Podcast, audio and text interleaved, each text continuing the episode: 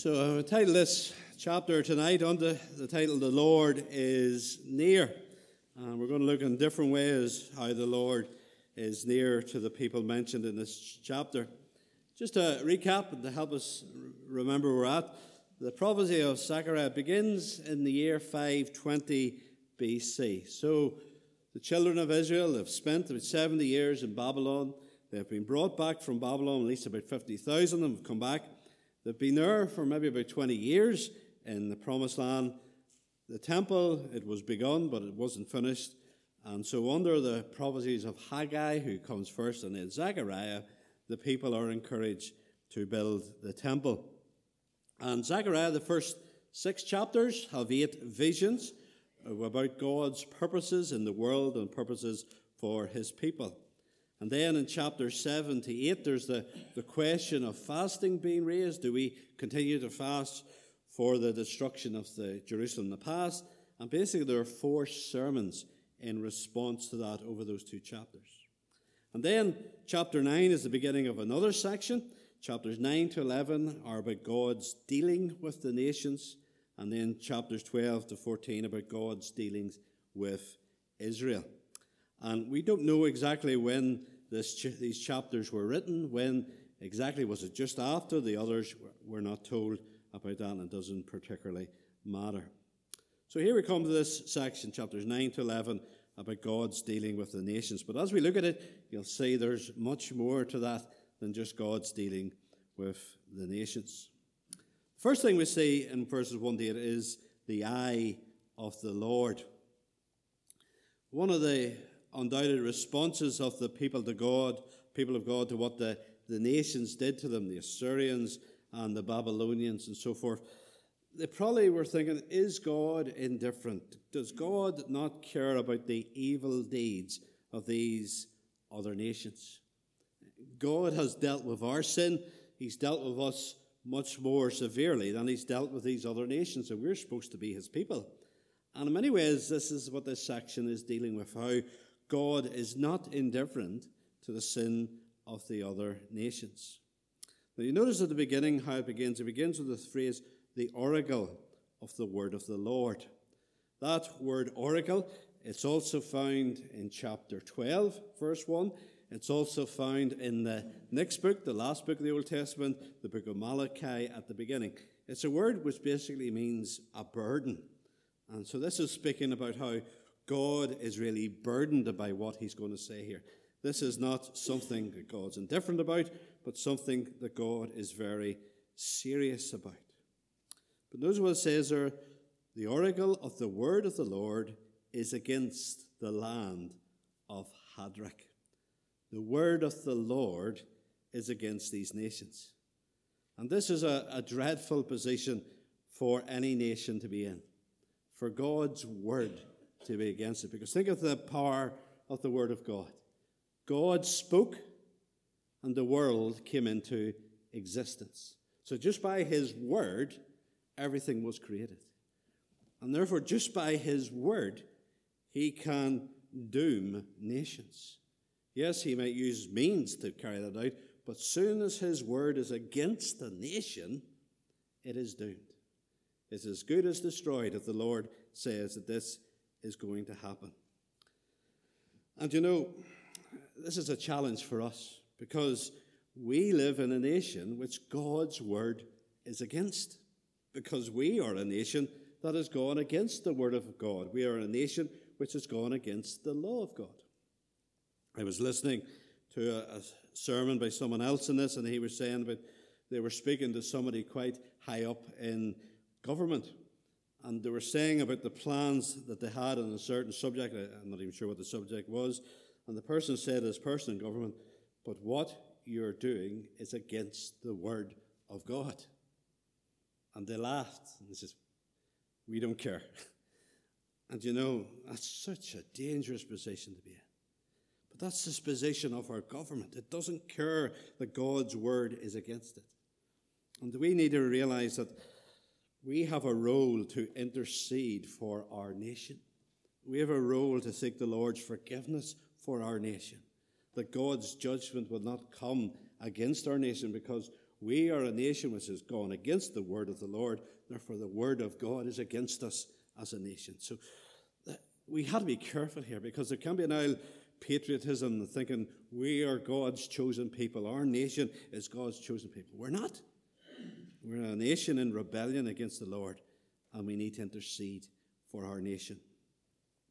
We see here the Lord has an eye on these nations in verse 1, and particularly on how they relate to his people. It says, Therefore, the Lord has an eye on mankind and on all the tribes of Israel.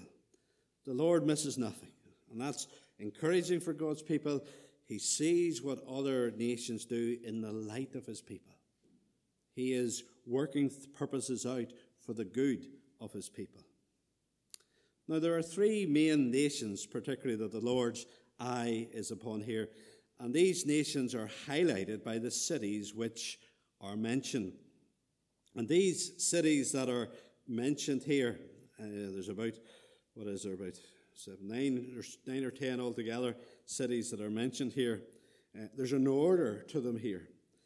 And you think of how Israel was, apart from when it was attacked by the Egyptians, generally all forces that came to invade Israel came in from the north.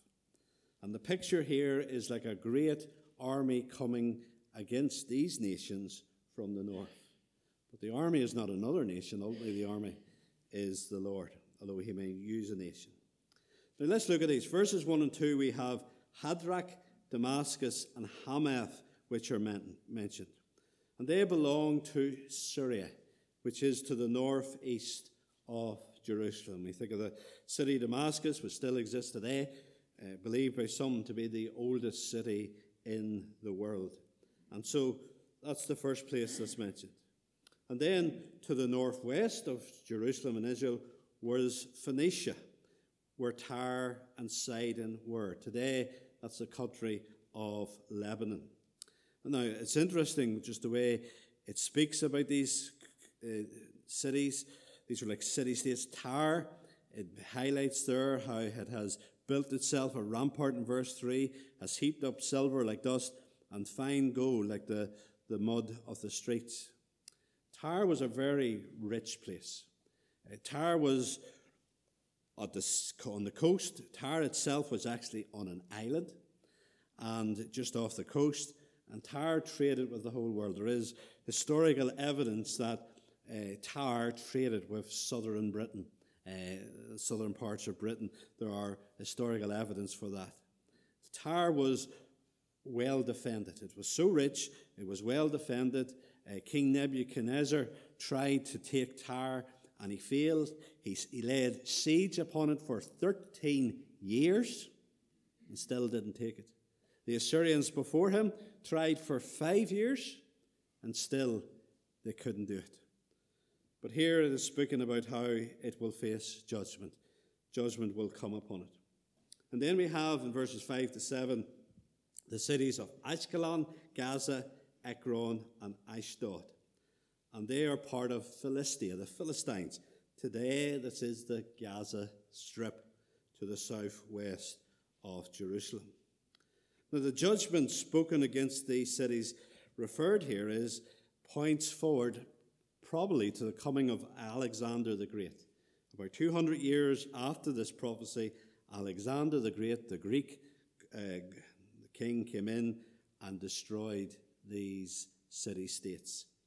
Uh, Tyre, which had failed to be destroyed by these other great empires, was destroyed at that point. But there's something interesting here in regards to Philistia. I think this is very uh, interesting when we think of what's happening at the moment in the Gaza Strip, and I think there's something to speak into that situation. There is hope in the midst of the judgment upon the Philistines. It speaks, you know, the Philistines are slightly different, way it's mentioned. The other nations is really just speaks them being destroyed. It speaks about the Philistines having a fear come upon them. And then it says, look at verse 6 A mixed people shall dwell in Ashdod, and I'll cut off the pride of Philistia. I will take away its blood from its mouth, and its abominations from between its teeth. It too shall be a remnant for our God. It shall be like a clan in Judah, and Ekron shall be like the Jebusites. Now, saying this is a, a country, these are cities are going to experience God's judgment, but there's going to be a remnant. Now, it's interesting what it says there.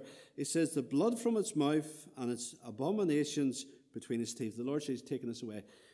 We can think of it this way of, you think of the, the food laws that there were in Israel. They weren't allowed to take blood and so forth. And so, what it's saying is that which is unclean about these people is going to be removed.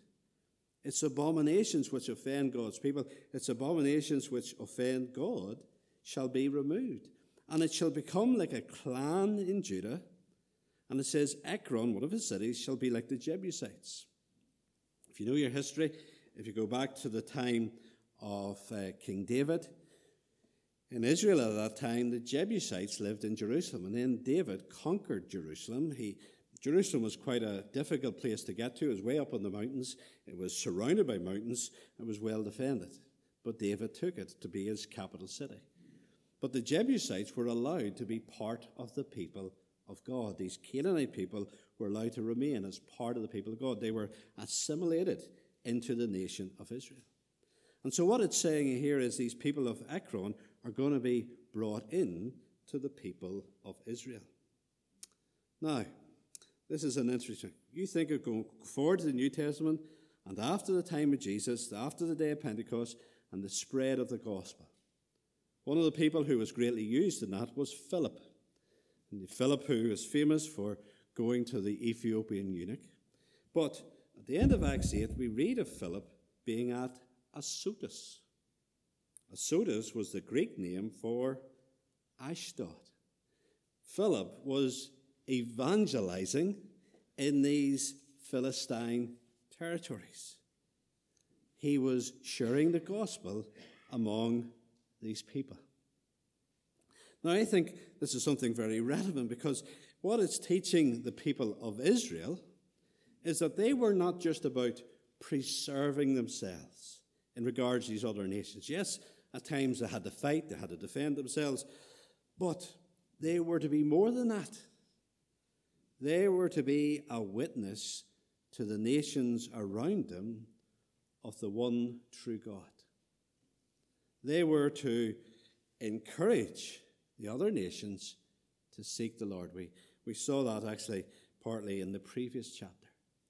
That they were to be a people who others would see being blessed by God and call us, cause others to seek the Lord. Now, you think today, and nations do have a right to defend themselves, and Israel certainly has a right to defend itself. But when you speak to Israeli people, uh, they're very much, if you can use the phrase Sinn Féin, ourselves alone. That's very much their mindset. It's them against the world. But what they've lost sight of, they were to be a light to the nations. Sadly, because they themselves have been blinded to God, they're failing to be what they're called to be, to be a light to the nations.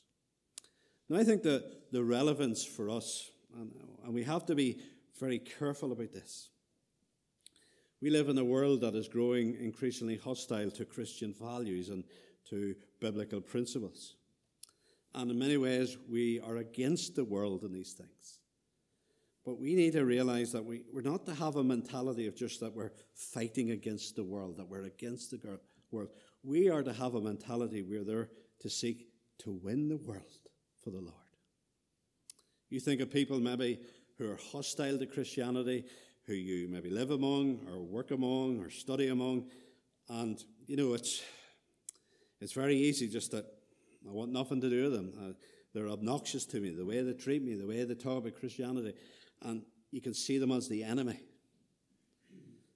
But we need to realize we're not just to see them as the enemy, we're to see them as people who need the grace of God and people who can receive the grace of God. So here's a wonderful thing speaking about, yes, how God, through the Greeks, is going to judge these nations, but God had a plan to bring these people to be part of his people in his grace and mercy. So there we have the eye of the Lord upon these nations for this purpose. And then we have the coming of the king in verses 9 to 13. And verse 9, I'm sure, as I read it, uh, whether you've ever read Zechariah 9, verse 9 before, you would have recognized it. It's quoted in Matthew 21, it's quoted in John 12, in regards to Jesus coming to Jerusalem on that first Palm Sunday. Jesus coming on a donkey highlights how he comes not with an earthly splendor, his glory is from elsewhere. Uh, notice the way it puts it there about him coming on a donkey. Uh, humble, at the end of verse 9, and mounted on a donkey, on a colt, the foal of a donkey. You, know, you can almost think there's two or three animals there. But what it is emphasizing is this is really a donkey. Uh, it's uh, mounted on a donkey, on a colt, which is a, a male donkey, the foal of a donkey. In other words, it's not a half breed, it's not a mule, it's not the halfway between a donkey and a pony or a donkey and a horse or something. This is a full donkey. Now, the reason why that's important is mules and ponies and horses were used as weapons of war. Donkeys were not. So this is a total donkey. This is speaks of someone coming with great humility. Someone coming who doesn't need earthly glory, doesn't need earthly splendor, because his glory comes from his righteousness, it comes from who he is. His glory is from a different world. I think that's an interesting thing. When he has a glory from a, a different world, he, he doesn't have to, in this world, put on pretense. He doesn't have to put on show. And that's a real lesson for us as Christians. If our greatest glory has to be our relationship with Christ, our knowledge of Christ, our experience of God through Christ. When we have that, what anything else we can get in this world, in many ways, is pretty irrelevant. What compares to knowing the living God? Uh, I think I've maybe shared a story before a cousin of, of Cheris who once uh, he worked in, uh, he belonged to a church in London where there were a lot of people who worked in the government. And uh, there's one young lady, and she worked in Downing Street, and she was always uh, name dropping about George Osborne and David Cameron, and she worked quite close to them, and you couldn't have a conversation. She was talking about it. And she was in a conversation one day, and there was one of the fellows there who I think actually was something like a third cousin of the Queen or something. He was in the conversation and he had been listening to this and he was fed up with this and he says, Do you know something? This morning I talked to God. In other words, so what? You know David Cameron. So what? You do these messages for George Osborne. So what? What compares to knowing God? And you know, when you think of Jesus, the way he come with great humility, you think of that. Riding a donkey, unless it's the kids on the beach somewhere, riding a donkey and your feet almost touching the ground, it's, it's quite a humiliating thing. You might see some films, maybe a western, where someone's horse has been killed or something and they end up riding a mule or a donkey or something. It's quite embarrassing to be riding a donkey like that. Jesus didn't care at all. He didn't need the praise of man. He didn't need the praise of this world because of his relationship with the Father. He had everything he needed. Uh, the story of W.P. Nicholson. When he was converted, he was felt compelled by God to go on the Saturday in Bangor and to witness with the Salvation Army. He thought, No, Lord, not a Saturday morning, please. That's market day. All my family and neighbours will be in Bangor on, on the Saturday morning. And he went in, though, and he felt compelled by this. And there he was, just saved, and he was such a foul mouthed, wild man. He was just saved, and he was willing to stand and to sing with the Salvation Army. And Nicholson said this When the Lord saved me, he saved me from public opinion. So often we want to drop in what we're doing. We want to put a bit of show of what we're doing. We do things to be seen. That's not the way of Jesus. That's not the way of the followers of Jesus. You think, and look at verses 9, what it says about Jesus. It says about how he comes to bring salvation. He comes, we see, to bring peace. He speaks there in verse 10 about cutting off the chariot from Ephraim and the war horse from Jerusalem, and the battle bow shall be cut off, and he shall speak peace to the nations. And this peace comes, if you follow it through at the end of verse 10, as his reign comes over the whole earth. This is actually a quote from Psalm 72 and verse 10. He shall rule from sea to sea, that's from the Red Sea to the Mediterranean Sea, and from the river like the Euphrates to the ends of the earth. It says, Christ reigns and rules in people's lives, peace comes to people. But notice what says there why this will happen. It says in verse 11, How, as for you also, because of the blood of my covenant with you, I will set your prisoners free from the waterless pit. Now remember, the number of times the people of God, the number of times the people of Jerusalem had turned away from the Lord, they had worshipped idols, they'd gone after false gods, they failed him again and again. Why is the Lord even bothering with them now? Why is he caring about them? These people who have let him down again and again and again. Why is he bothering with them? Here's the answer God is free to do as he pleases. God is free to judge people as he pleases. But God, in the covenants he made with Abraham, with Moses, with David, God, who is free to do as he pleases, tied himself down to be faithful to this people, to be committed to this people.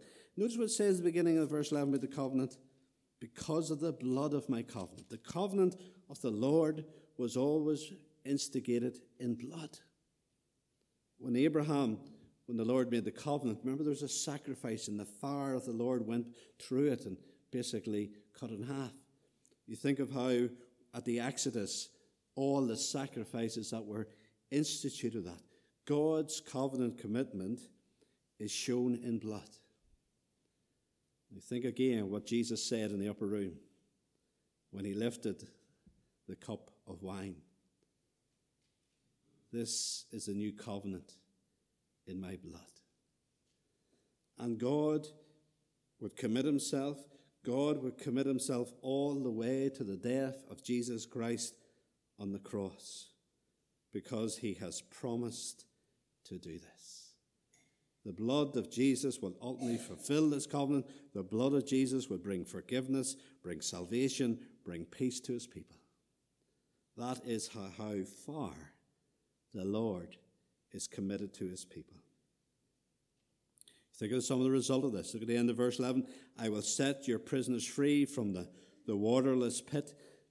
Speaking probably a wee bit of an allusion to the member Joseph put down in the pit by his brothers. A picture of how he has brought his people back from Babylon. And then in verse 12, he encourages others who hadn't returned, the majority hadn't come back from Babylon yet, return to your stronghold, O prisoners of hope. Today I declare to you, I'll restore to you double. Come back to me. Come back to the city of Jerusalem. Come back to the place where the king will come riding on the donkey. Come to the king, and you will see blessing and grace beyond your wildest dreams. It's interesting then in verse 13 uh, you know, when you look at prophecies, you wonder how does this next bit fit? He's talked about verse 10 about doing away with the, the chariots and the war horses. Now in verse 13 he says, I have bent Judah as my bow. I have made Ephraim arrow. I will stir up your sons, O Zion, against your sons, O Greece. Now, what's he talking about here? Some have thought this might refer to the days of the Maccabees. After Alexander the Great would come, he would left Jerusalem intact. But then there would come a very evil Greek king called Antiochus Epiphanes. And he did terrible things and he desecrated the temple in Jerusalem. And he was fought against by a, a group led by a man called Jacob Maccabeus. They were called the Maccabeans. There's books in the Apocrypha, 1st and 2nd Maccabees. These who fought against it. Some think it might refer to that. I don't think so. It just doesn't fit the context here. The context here is about the people returning. We know from the, the book of Joel that the Greeks had taken some of the Jews as slaves. And there in Joel 3 and verse 6, it speaks about that and speaks of how these slaves would be delivered. And I think this is what has been spoken about here. The context is people being brought back, God's people being restored. The people who are in Greece are going to be restored. God's people, wherever they are, are going to be brought back. And it's just it's something so encouraging. You know, Jesus has died for a chosen people, and every single person for whom Jesus has died, they're going to be brought into the camp. They're going to be brought to Christ and salvation. They're going to become part of the true church. They're all going to be restored. They're all going to be brought in. It says in Isaiah 53 about Jesus how he'll see the travail of his soul, the suffering of his soul, and he will be satisfied. Jesus died knowing that everyone for whom he died, all those chosen for salvation, all those sheep, will be brought in. We're to pray, we're to share the gospel, and we can have this guarantee that God's people will be brought in by his wonderful grace. The king comes, people will be drawn to him. So we've seen the coming king, and then finally we see the appearing of the Lord in verses 14 to 17. And I think this final section, it speaks about the coming again of Christ at the end of the world. We see, all, in verse 14, he comes indeed to judge the nations. But notice why he judges the nations. Verse 15 The Lord of hosts will protect them, and they shall devour and tread down the slingstones. He is doing this, he is judging the nations for the good of his people, for the security of his people. And the Lord does this in verse 16 because his people are precious to him. That's a lovely verse. On that day, the Lord their God will save them as the flock of his people. For like the jewels of a crown, they shall shine on his land. That's where the, that lovely hymn, When he cometh, when he cometh to take up his jewels, that's where that lovely hymn comes from. Uh, the jewels of the Lord's crown. Now, can you imagine that? You're a child of God, you're one of the jewels in his crown. You are to shine so that he will be glorified and honored and praised. There's that lovely wee passage in Ephesians 3 where it speaks about the, the principalities and powers. It speaks about the angels and how to them will be revealed the, the manifold wisdom of God through the church. In other words, the angels, as they were there and as Jesus lived on this earth, as Jesus suffered, as Jesus was tortured at his trial, as Jesus was taking the cross, they were probably thinking, Lord, why? Why? What's the point of this? Where's the sense of this? And then the Lord will present his church to the angels and say, Now do you see the point? Now do you see the wisdom of God? Look at my people. Look at my redeemed people. They are my jewels, the jewels in my crown. Now think about that. If we are the jewels in his crown, our calling is to shine for him. Our calling is to be different from this world. Our calling is to be pure. Our calling is to be passionate for Christ, passionate for his worship, passionate for obedience, passionate for his church. We encourage each other so together we shine as beautiful jewels. And why will the Lord do this? Is it because we deserve this? Of course not. We don't deserve this. Look at verse 17. For how great is his goodness and how great his beauty. I remember as a relative young believer getting an old book. I worked in a, a Christian bookshop one time and had a good second hand department. I got all the bargains, and I got this really old book on the Song of Solomon. It was really interesting reading and saying about the Song of Solomon, how it was rev- revered by the Jews as the, the holiest part of the Bible. And just think of the words of the Song of Solomon, how indeed the, the bride just adores and sings praises of her husband. How he is the fairest of the fair, the most outstanding among 10,000. How he is so beautiful. Here is a picture of how the beauty of the Lord. I wonder, in the proper way, is a romance in your relationship with God? Have you a, a passion? Do you have a, a love for God? Our Christianity isn't to be mechanical, it isn't to be cold, it's to be where we're passionate for God, we're thrilled by God, we're excited by God, excited by who He is. Like the bride in the Song of Solomon. This God, it says, will make the young men flourish by grain and the young women by the new wine.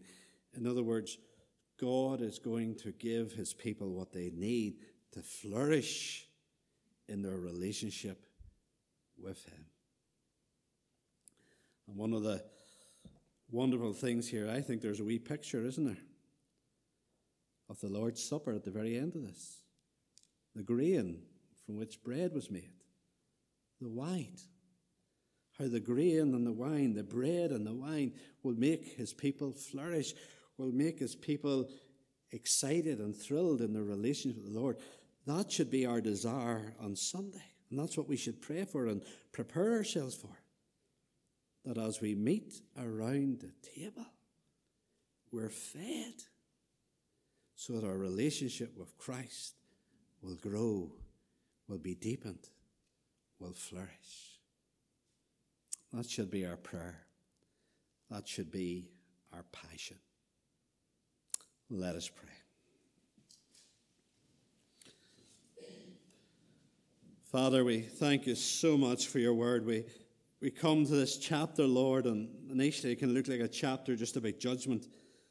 But Father, we, we come in this chapter, and again and again we just see grace upon grace upon grace grace to the Philistines and bringing them to be part of your people, grace in the, the king coming and riding on a donkey, grace in how your people are viewed as your jewels in your crown and how you make them flourish.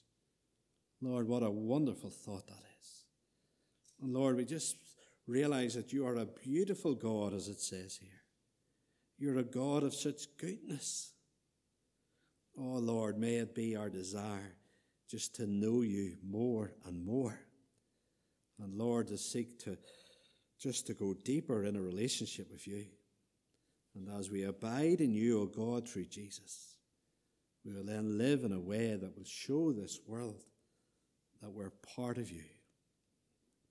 For such grace we pray, O God.